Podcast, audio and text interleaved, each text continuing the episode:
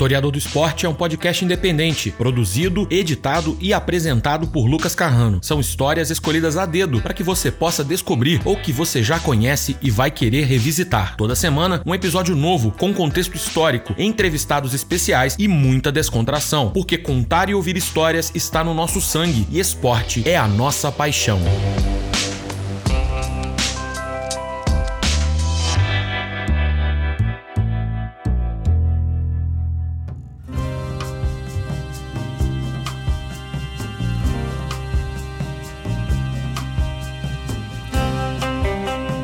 Historiador do esporte na área, eu sou o Lucas Carrano e nesse final de ano a gente vai fazer um esquema um pouco diferente. Como nosso mote é trabalhar até enquanto a gente descansa, o historiador do esporte vai tirar umas semanas de folga, por assim dizer. A gente vai parar um pouco para as festas de fim de ano, mas nesse intervalo vamos soltar drops semanais, ou seja, não ficamos sem episódio.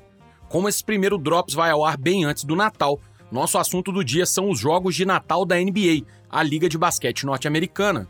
Os jogos do dia 25 de dezembro na NBA são uma das grandes tradições dos esportes americanos, assim como a NFL, por exemplo, tem seus jogos de Thanksgiving, ou Dia de Ação de Graças. Essa tradição começou em 1947, quando o New York Knicks enfrentou no Natal o Providence Steamrollers, equipe baseada em Rhode Island e que já encerrou suas atividades. O jogo foi realizado no lendário Madison Square Garden e terminou com uma vitória do Knicks por 89 a 75. O Knicks, aliás, é até o momento dessa gravação, no fim de 2020, a equipe que mais atuou nos jogos de Natal da NBA.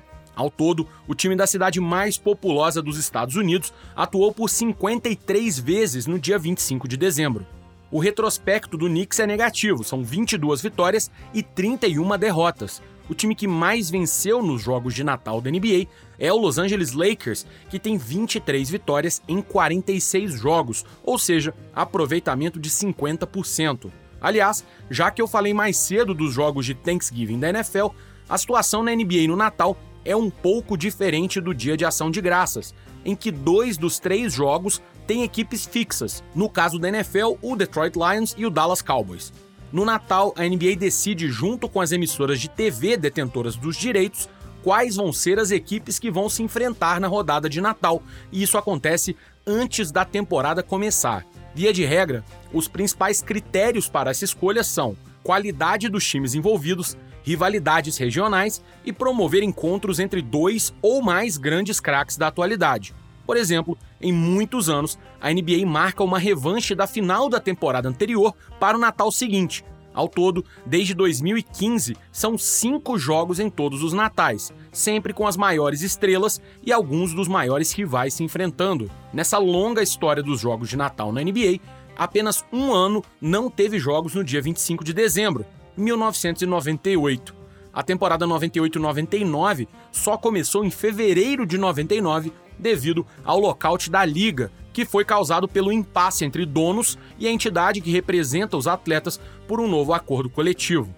Mas dois outros anos também tiveram situações inusitadas envolvendo a rodada de Natal, e um deles é justamente o conturbado ano de 2020, por conta dos sucessivos adiamentos provocados pela pandemia do Covid-19, que terminou com um esquema de bolha montado pela NBA no Walt Disney World em Orlando a temporada de 2020-2021 teve seu início adiado e houve muita especulação se haveria ou não os jogos de Natal.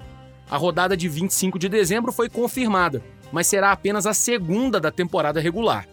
Mas a situação de 2020 é ainda menos a conta do chá do que a de 2011, quando a NBA teve outro lockout. Na ocasião, a rodada de Natal marcou a abertura da temporada regular. Entre todos os times atualmente na NBA, somente dois jamais disputaram um jogo no dia 25 de dezembro: o Charlotte Hornets, em nenhuma das suas duas versões, nem mesmo nos 10 anos em que a franquia se chamou Charlotte Bobcats, e o Memphis Grizzlies, que começou na cidade canadense de Vancouver em 95 e depois se mudou para Memphis, no Tennessee, em 2001.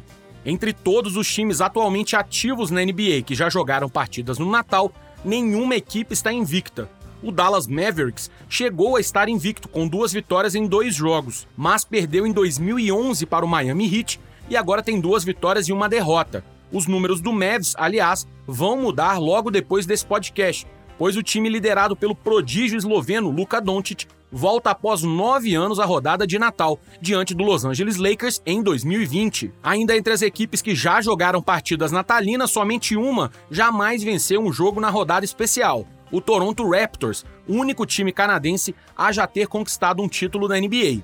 Por serem partidas meticulosamente escolhidas pela chefia da NBA e também as redes de TV, e também por se tratar um momento em que a maioria das pessoas está em casa, os jogos de Natal tendem a ter grandes audiências, se tornando assim verdadeiros blockbusters da temporada regular da NBA. Falando em estatísticas individuais, o jogador que mais atuou em jogos de Natal foi o saudoso Kobe Bryant, do Los Angeles Lakers. Bryant atuou por 16 vezes na rodada de Natal. É do Black Mamba também o recorde de pontos totais em jogos de Natal. Ao todo, o ex-camisa 8 e 24 do Lakers marcou 395 pontos, 18 a mais que o lendário Oscar Robertson, que detinha a marca antes dele. Do outro lado do espectro das estatísticas, Kobe é o atleta que mais perdeu em jogos de Natal, com 10 derrotas no total. Quem mais ganhou os jogos no dia 25 de dezembro na NBA foi Dwayne Wade, ex-armador que marcou época no Miami Heat, mas também jogou no Cleveland Cavaliers e no Chicago Bulls. Wade tem 10 vitórias em 13 jogos disputados, dois últimos recordes importantes envolvendo pontuadores. O recorde de pontos em um único jogo de Natal é de Bernard King. Em 1985, King, que havia jogado a maior parte da sua carreira no New Jersey Nets, estava atuando pelos vizinhos New York Knicks e marcou 60 pontos na derrota da equipe de Nova York por 114 a 120 diante do próprio Nets. King marcou 40 pontos apenas no primeiro tempo e ao fim da partida tornou-se apenas o décimo jogador na história da NBA a quebrar a marca de 60 pontos em um único jogo, a primeira e única vez que isso aconteceu na noite de Natal. Por fim, a maior média de pontos por jogo na história da rodada de Natal é do alarmador Tracy McGrady. O T-Mac jogou apenas três vezes no dia 25, mas tem média de 43,3 pontos por partida. Para encerrar esse episódio, eu vou deixar vocês com um momento especial de Natal. E aí eu vou ser bem pessoal na minha escolha, porque não faltam momentos marcantes nesses grandes jogos. Como eu falei, a NBA gosta de criar importantes narrativas para esses jogos das festas. Mas, mesmo que nomes como Patrick Ewing, Michael Jordan, Scottie Pippen, LeBron James, Phil Jackson e tantos outros já tenham brilhado no Natal, minha lembrança mais marcante é de um jogo em 2004 entre o Los Angeles Lakers e o Miami Heat. As duas equipes não são históricos rivais e não há muito que se possa associar ali, exceto serem duas franquias de estados de clima ameno e a tradicional rivalidade East Coast-West Coast. Mas o jogo não foi sobre os times, e sim dois jogadores, Kobe Bryant e Shaquille O'Neal. Os dois foram companheiros por anos no Lakers, ganharam títulos, MVPs e trouxeram os dias de glória novamente ao basquete de Los Angeles. Só que as coisas não terminaram muito bem, com rusgas entre as duas estrelas e também o técnico Phil Jackson. Jackson havia deixado o Lakers logo após a perda do título, no fim da temporada anterior, para o Detroit Pistons e escreveu um livro em que abriu o jogo sobre os problemas de relacionamento nos vestiários. O livro ajudou demais a esquentar a rivalidade, especialmente porque foi o próprio Shaq que pediu para ser trocado nesse meio tempo e acabou indo parar em Miami, o jogo seguiu acirrado e Shaq chegou a ser excluído após sua sexta falta, justamente em cima de Bryant. Com apenas 3.4 segundos no relógio e 104 a 102 em favor do Heat no placar, Bryant recebeu a bola e arriscou o tiro de três da vitória. Mas a bola não caiu e o Miami Heat de Shaq, que seria o melhor time do leste naquela temporada regular e campeão da NBA já no ano seguinte, ficou com a vitória.